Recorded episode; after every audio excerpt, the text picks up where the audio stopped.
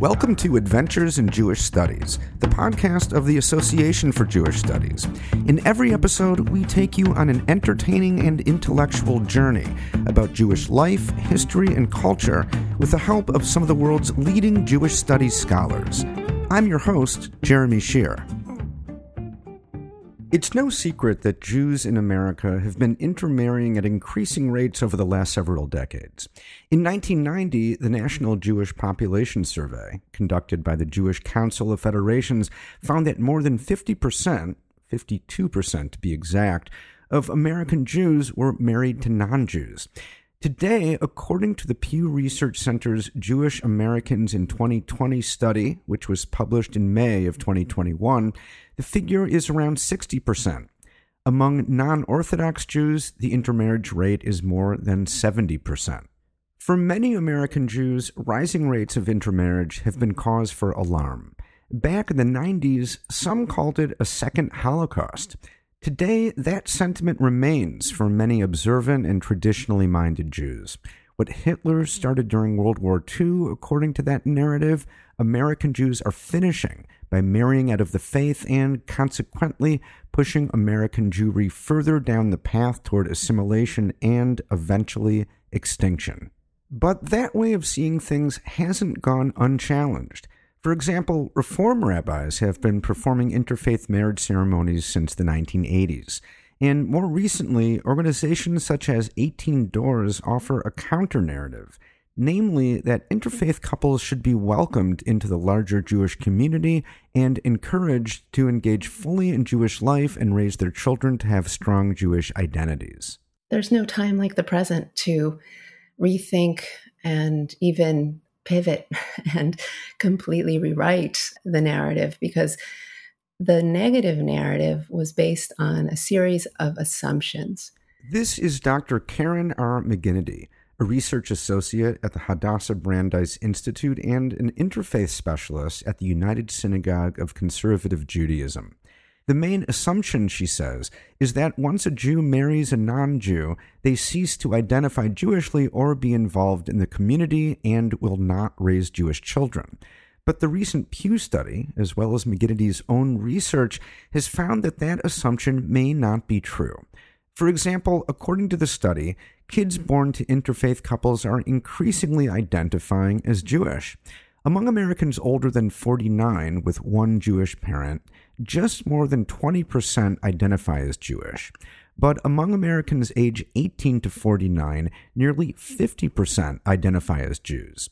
And this may be because, McGinity says, for some Jews, marrying outside the faith brings their Jewishness into sharper relief. What I, in fact, found was that as Jews married non co religionists, they in fact became more interested in figuring out you know what their jewish identity was about and continued to be involved in the community and to educate their children jewishly culturally and or you know if not religiously at least culturally and uh, that that increased over time so looking at this longitudinally what the pew 2020 study is illustrating is the change over time that that negative narrative didn't take into account whatsoever.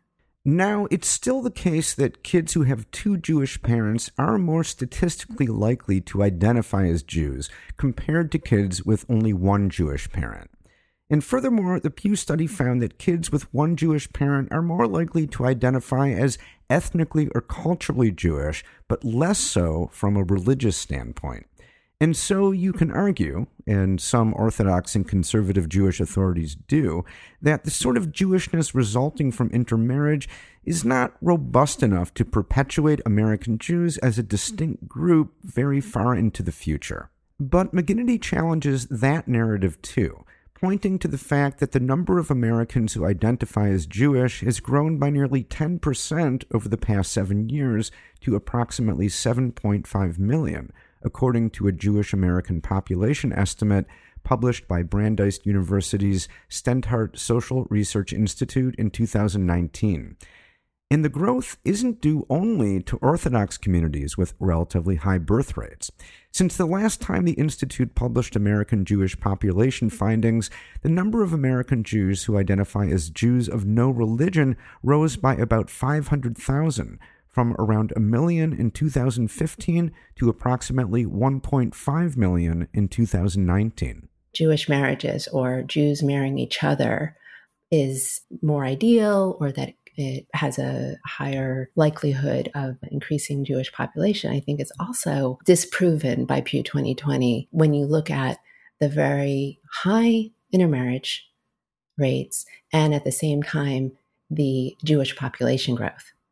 So, how, you know, and it's not just that due to the Orthodox Jewish population, right?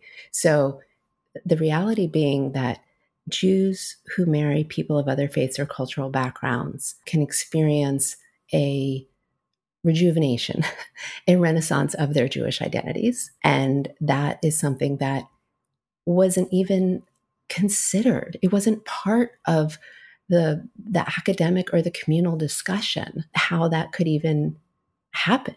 You know, it wasn't one of one of the questions, and part of that is because the vast um, majority of quantitative studies looked at Jews according to very narrow, limited definitions of who's Jewish and how they're Jewish, according to certain behaviors and certain social networks and certain philanthropic giving and so forth. Plus, McGinity notes many Jews by birth, even those who marry fellow Jews, don't necessarily place Jewishness at the center of their identity.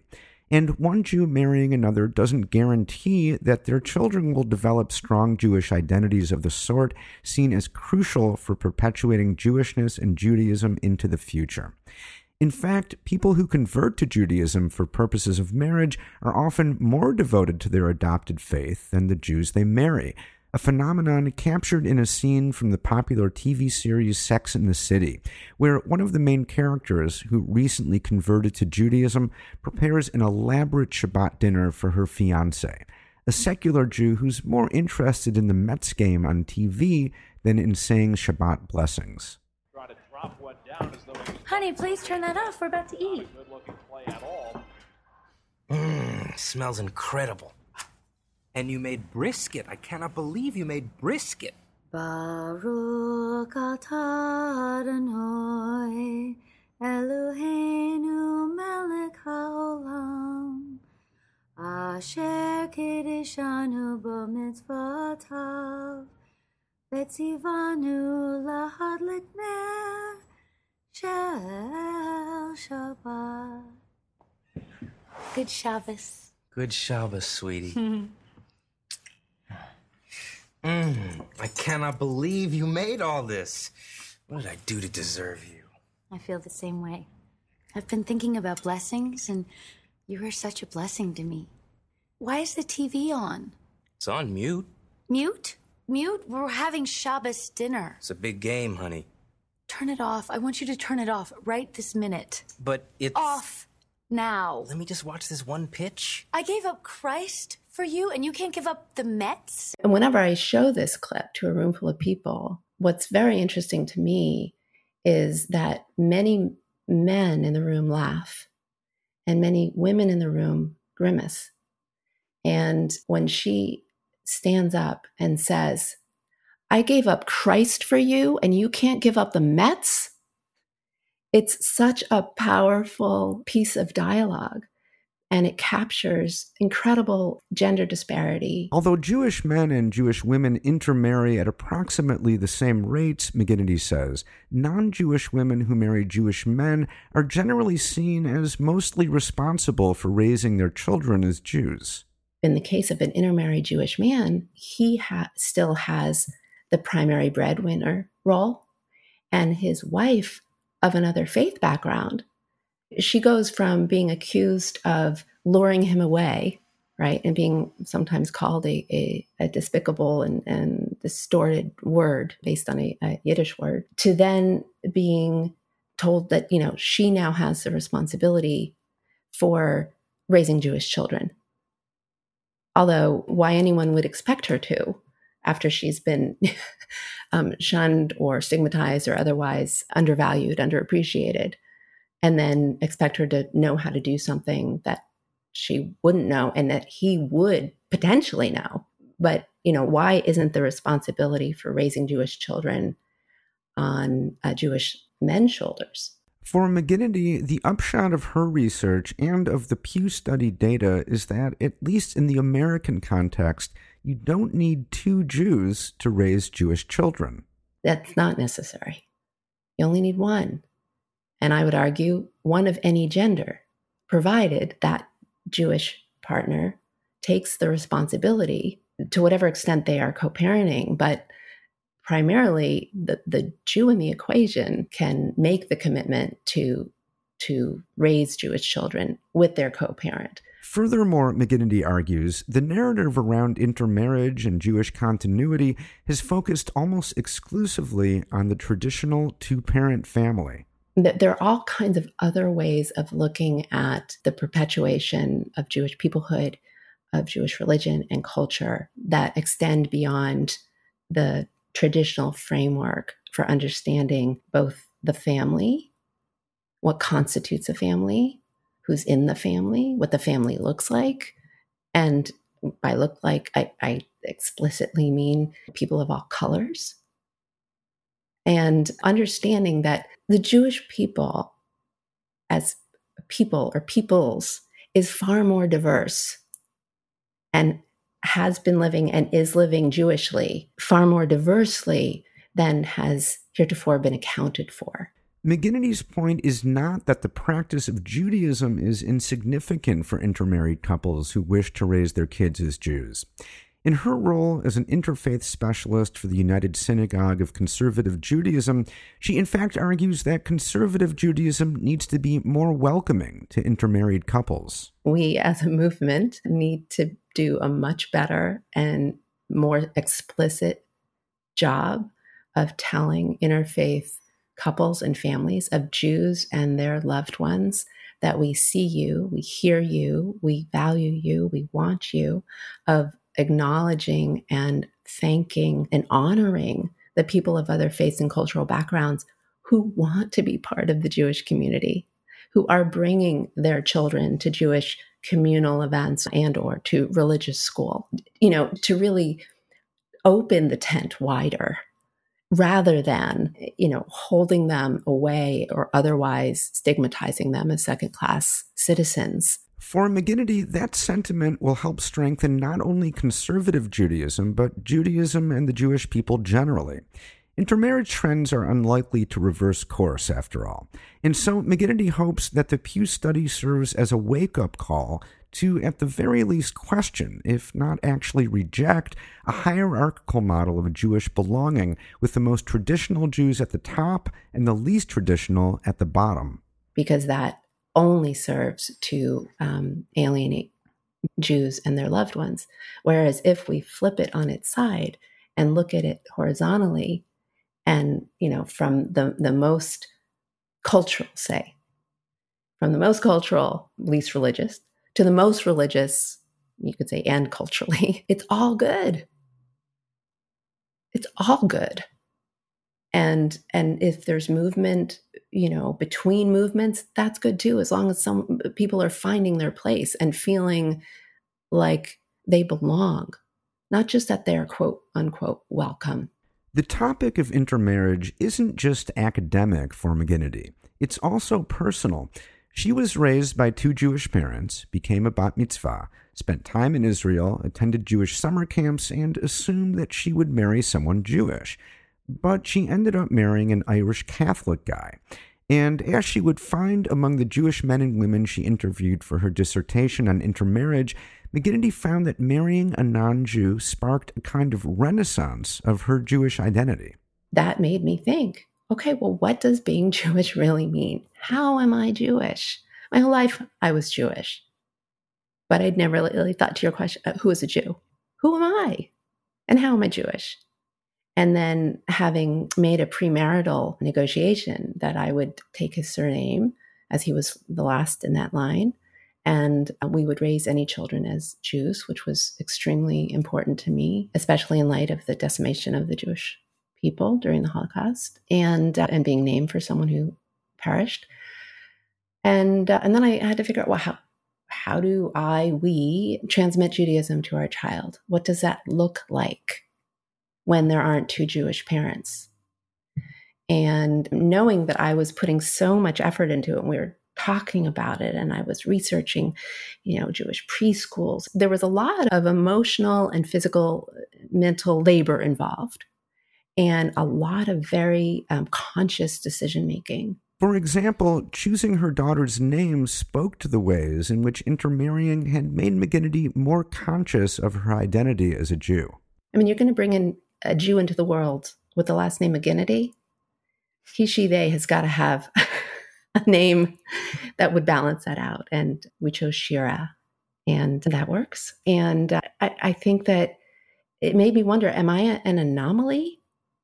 Or have other women who married men of other faith backgrounds experienced anything similar? How is it different, you know, at the beginning of the 20th century than at the end of the 20th century?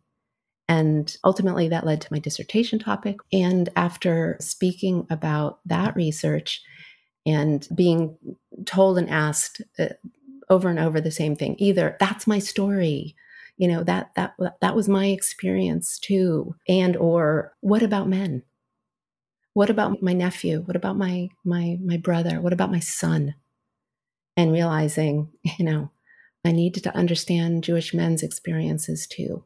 McGinity hopes that her research and the Pew study and this podcast episode will help American Jews think more deeply about their Jewish identities and about the ways we interact with and treat each other and people of other faiths. And to understand that, you know, we are living our Jewish values to the extent that we treat everyone B'Tselem Elohim, if one believes in God's image. If one doesn't believe in God, then in the human image of all reaching our human potential, which is to treat each other with the honor and mutual respect that each and every individual deserves. And, you know, learning about each other rather than making assumptions about each other or pigeonholing people or labeling people, but rather being curious and asking, you know, what, what's important to you? You know, what do you find meaningful? And for people of other faiths, uh, or for people who choose to be Jewish, who were not raised or, quote, born Jewish, whose extended families, you know, don't become Jewish with them, right? We are all one big interfaith family. We are one big human interfaith family. And the more that we can open our minds, broaden our minds, open our hearts to that idea, and the more we can act accordingly when we come into contact with each other, the more I think that we will grow as you know as a species and certainly certainly as Jewish peoples plural. Adventures in Jewish Studies is made possible with generous support from the Salo W. and Jeanette M. Baron Foundation. The executive producer of the podcast is Warren Hoffman.